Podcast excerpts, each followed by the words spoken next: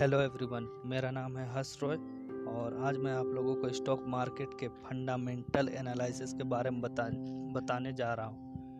Fundamental analysis का मतलब होता है कि कंपनी के एनुअल रिपोर्ट्स उसके profit and loss account and balance sheet और कैश फ्लो इन सबको एंड उसके past performance and future steps को देखते हुए आप जब अपना फाइनेंशियल डिसीज़न लेते हैं तो वही हो गया फंडामेंटल एनालिसिस।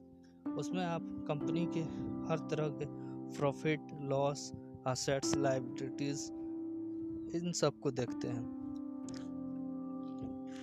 इन सबको देखने से आपको पता चलता है कि कंपनी कैसा परफॉर्मेंस कर रही है, वो रेवेन्यू जनरेट कर रही है नहीं कर रही है।